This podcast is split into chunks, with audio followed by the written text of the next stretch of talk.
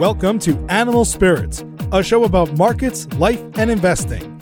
Join Michael Batnick and Ben Carlson as they talk about what they're reading, writing, and watching. Michael Batnick and Ben Carlson work for Ritholtz Wealth Management. All opinions expressed by Michael and Ben or any podcast guests are solely their own opinions and do not reflect the opinion of Ritholtz Wealth Management. This podcast is for informational purposes only and should not be relied upon for investment decisions. Clients of Ritholtz Wealth Management may maintain positions in the securities discussed in this podcast. Hey, Ben. Hi. So, you know how sometimes you see a tweet pop up? Who would be great on Twitter today? Yes. Mark Twain is a common answer. Yep. Neil Postman would be amazing. Yeah, he would get a lot of woke retweets. He'd be great. So, who is Neil Postman? Neil Postman is the author of Amusing Ourselves to Death and 19 other books. He was a professor at NYU. He wrote more than 200 magazines articles and I guess he was he was almost like a philosopher. So this book spoke a lot about a word that whose definition was new to me. I'll admit it. Epistemology.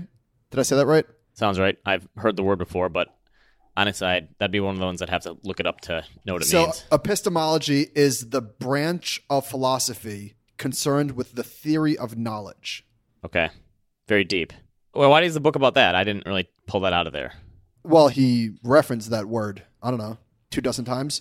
But so anyway, this book is called Amusing Ourselves to Death: Public Discourse in the Age of Show Business, and it was written in 1985. I could only imagine what his take would be on social media, and we'll get into all of that. He basically, through the lens of television and news in 1985, he basically called society today. I mean, the stuff he wrote in here, you could change some of the words. You could substitute television for social media, and it would be just as right. So this is a very prescient book about how entertainment has taken over, like he says, serious and rational conversation.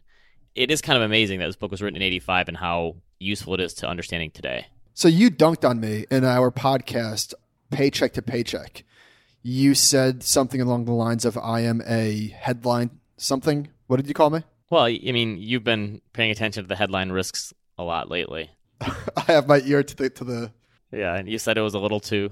Well, Postman wrote in the first chapter, the medium is the metaphor, which is just fantastic. He wrote, The news of the day is a figment of our technological imagination.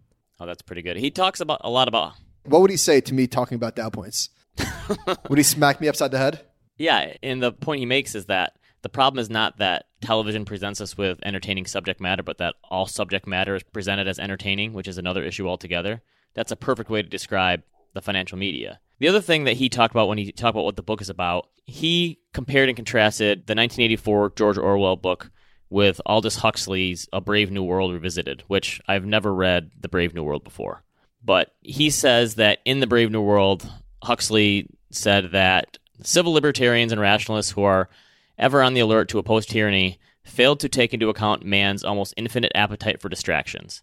And so he says in the Brave New World, people are controlled by inflicting pleasure, while Orwell feared that what we fear will ruin us, and Huxley said feared that our desire will ruin us. And so he said the book is more Huxley than Orwell. And he basically says we're so easily distracted these days because we have so many entertainment options, which is kind of funny to think about through 1985 lens because we've got 10 times more options today than we had back then. He starts way back with the transition from the spoken word to the written word.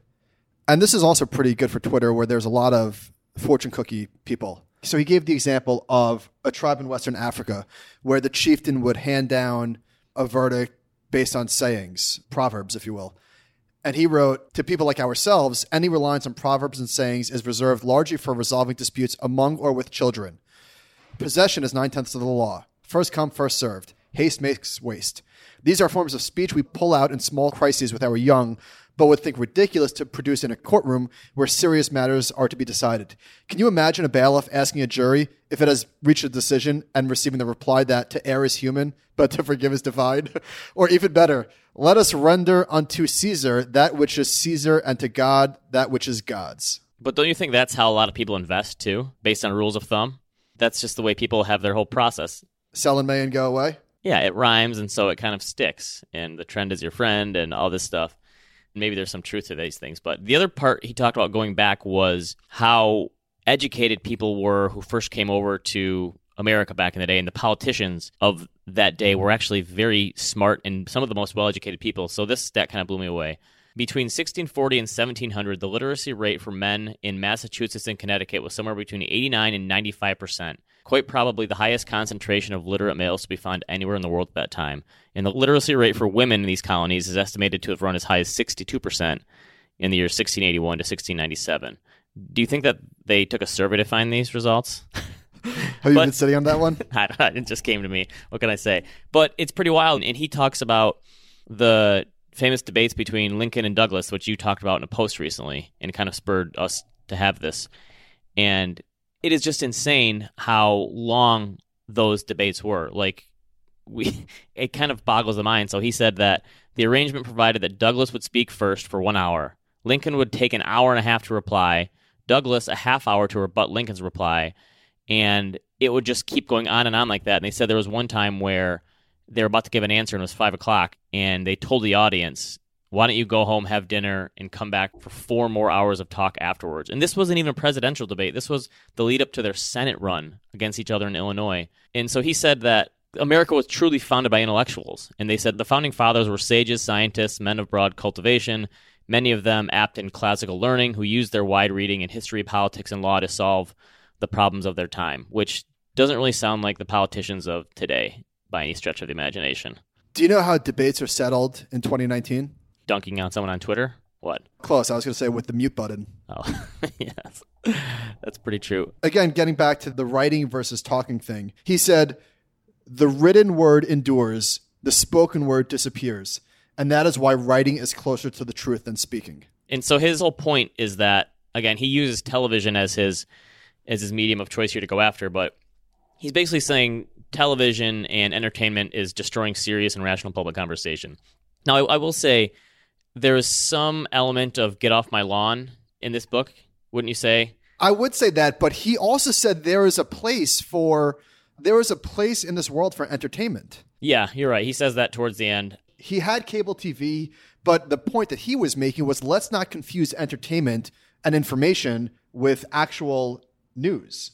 Yeah, and he says that's part of the problem is people now in the stuff that he talks about in here, he basically laid out the whole idea of fake news before that was ever even Yes. a thing, right? He just kind of nailed this one. He said, as a culture moves from orality to writing to printing to televising, its ideas of truth move with it. And this is like the biggest point in the book is that the medium really is the message, and what works in print and radio and TV are totally conflicting.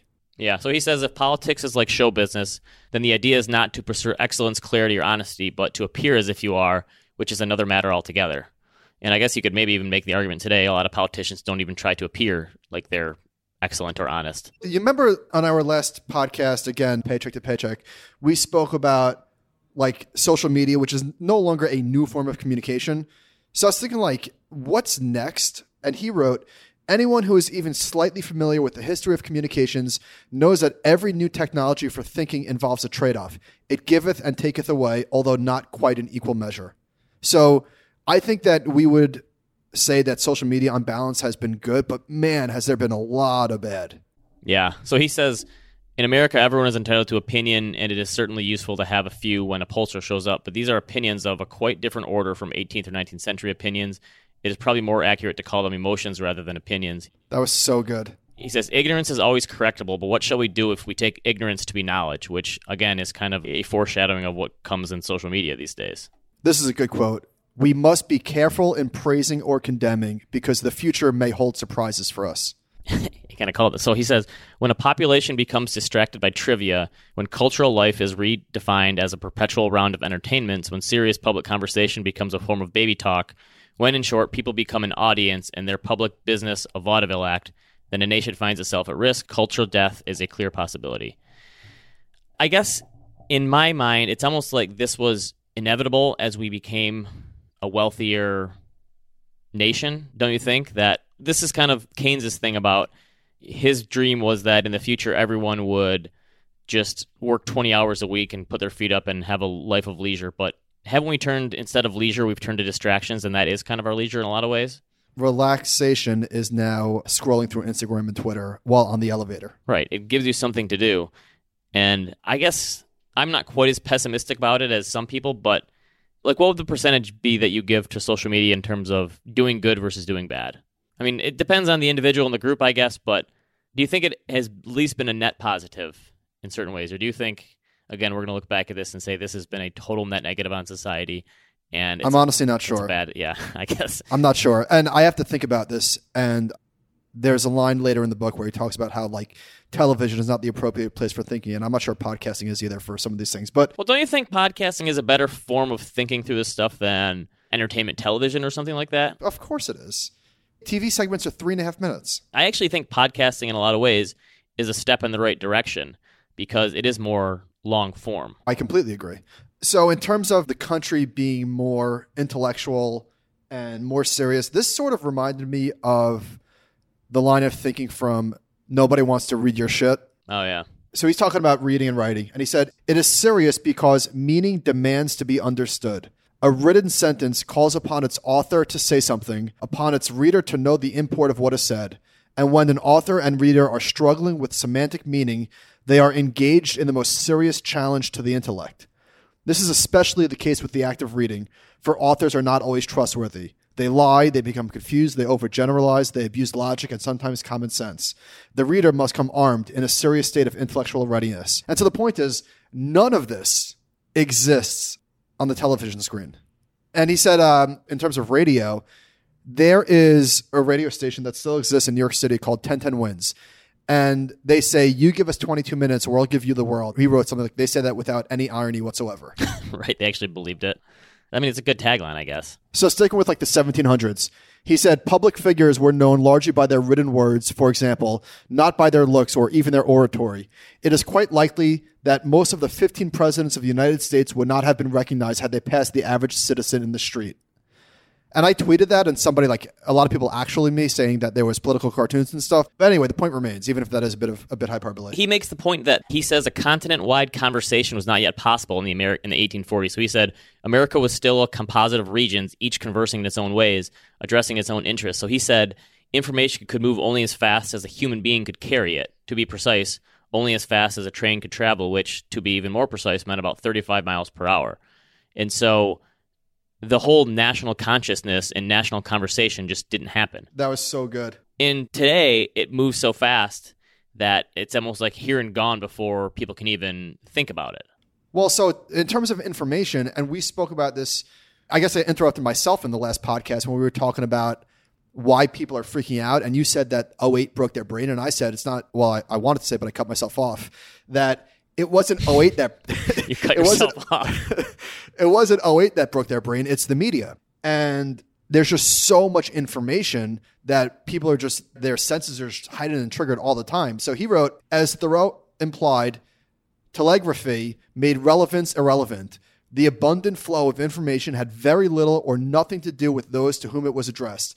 That is, with any social or intellectual contact in which their lives were embedded. Coleridge's famous line about water everywhere without a drop to, to drink may serve as a metaphor of a decontextualized information environment. In a sea of information, there was very little of it to use. So his other one was facts push other facts into and then out of consciousness at speeds that neither permit nor require evaluation. And this is like the double edged sword of having so many options today. Back in the 1800s, there was literally nothing else to do.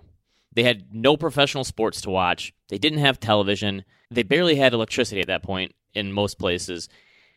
They had nothing else to do but sit there and think and read and probably work most of the time. And so that idea of having a time to like think things through, that's all people had time to do back then was think.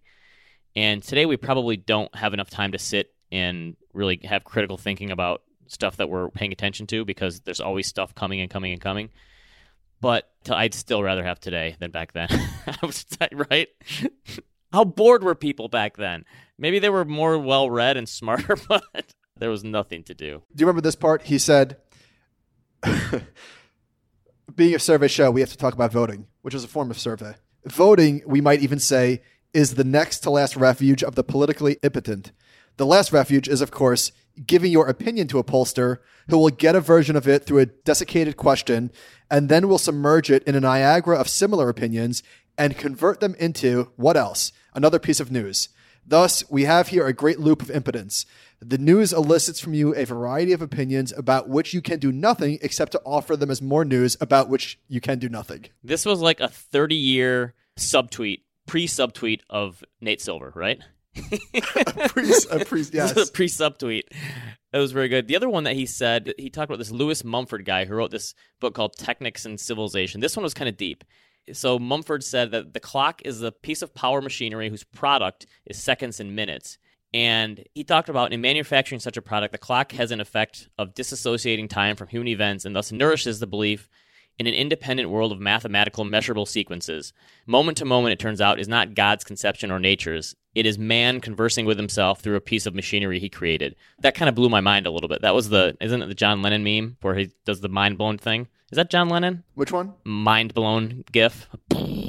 John Lennon. Okay. I don't know which one you're talking about. All right, I'll find it. Anyway, that one kind of blew my mind, and how he's saying that perhaps Moses should have included another commandment, thou shalt not make mechanical representations of time. And he's basically saying by placing these constraints on ourselves, we more or less led to the culture of busyness, I think. Is that the kind of way you took this? Yes.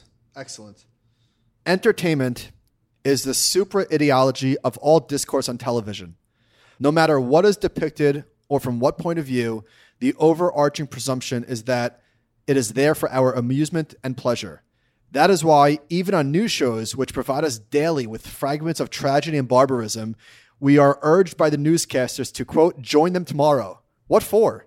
One would think that several minutes of murder and mayhem would suffice as material for a month of sleepless nights. Yeah, he really goes after the newscasters in this. And here's your quote about the fact that there's nothing wrong with entertainment. He said, There's nothing wrong with entertainment. As some psychiatrist once put it, we all build castles in the air. The problem comes when we try to live in them. Isn't that just a perfect description of Instagram? Like building fake lives that people try to live in them, they're not real. So there was a chapter called Now dot dot dot this where I think he gave an example of they're talking about a potential nuclear war and then they switch to a commercial for Burger King and then they say now this and like just nothing matters. Nothing is sacred anymore. is that the idea? He said, I do not mean to imply that television news deliberately aims to deprive Americans of a coherent contextual understanding of their world.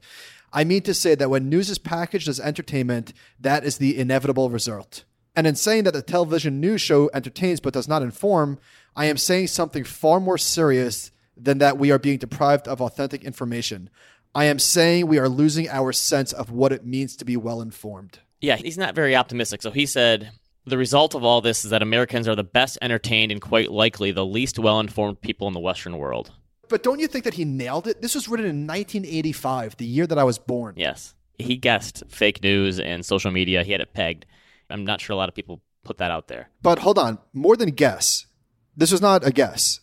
Everything that he said came to pass. It wasn't some sort of, you know, a ridiculous forecast. It was This wasn't like, a hot take. This was like, this is the road we're taking. I mean, he very much said in 1985 that this is the inevitability, Yes. and he nailed it. Yes. Yeah, he wasn't really holding back. One thing that he would be happy with that doesn't exist today anymore are commercials. Yeah. He said, The television commercial is not at all about the character of products to be consumed. It is about the character of the consumer of products. Images of movie stars and famous athletes, of serene lakes and macho fishing trips, of elegant dinners and romantic interludes, of happy families packing their station wagons for a picnic in our country.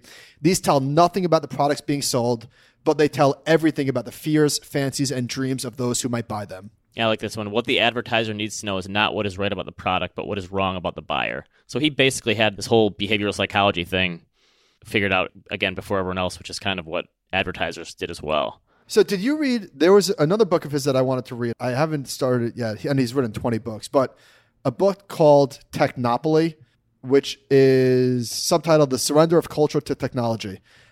I wonder what sort of predictions he had in that one. Yeah, I didn't see that one either. This is the only book of his that I've read. And again, just reading it now, it I'm sure if you read this back then, you probably would have thought he was a little bit of a kook, don't you think? Yeah.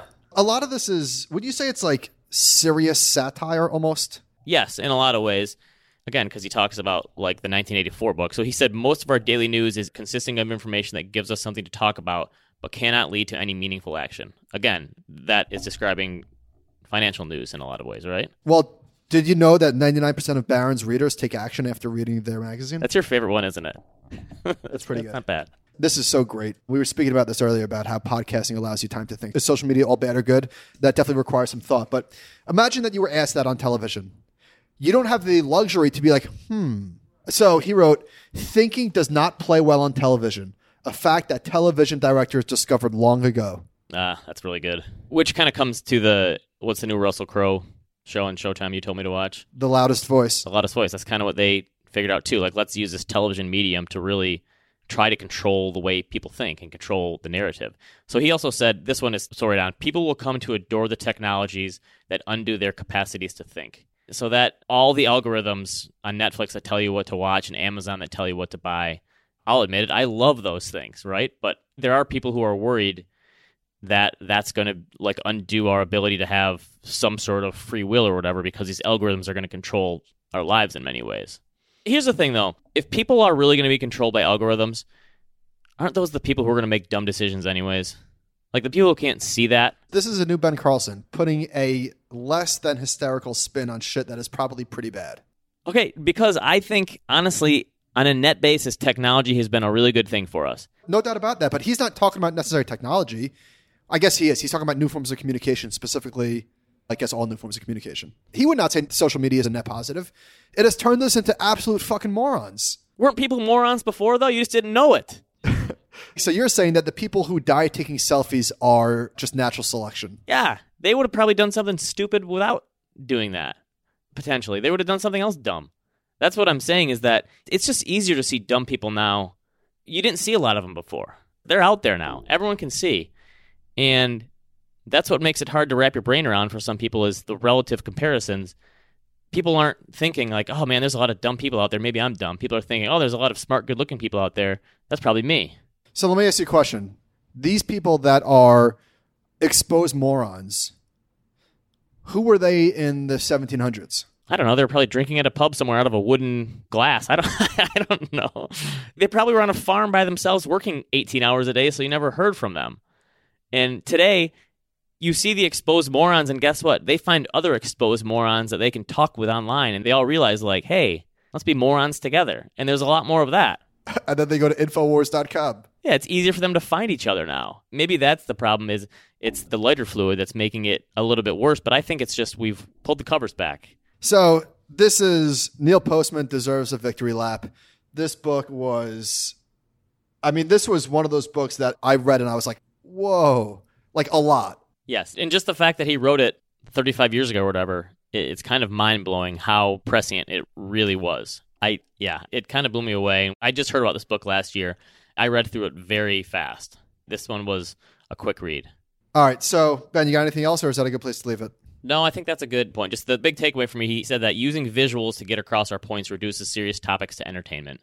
And that's like that's gifs and memes. That's social media. All the stats say that using visuals gets across your point way faster than using words. And I think that's his whole point that we've gone away from the written word to our detriment maybe as a society and so I guess he kind of predicted the movie Idiocracy as well, right? Yeah. He laid the groundwork for that. All right. Thank you for listening. Next time, we are going to be doing a Malcolm Gladwell rekindled. I am reading Blink. Ben, which one are you reading? I'm reading Tipping Point, just about done with it. And so we'll do the Malcolm Gladwell rehash of pop cultural being. How was it? It's good. It's good on a reread. So I think there's a lot of good stuff to pull from it. All right. I'm only one chapter into Blink, so I got to catch up. All right. Thanks again for listening. AnimalSpiritsPod at gmail.com.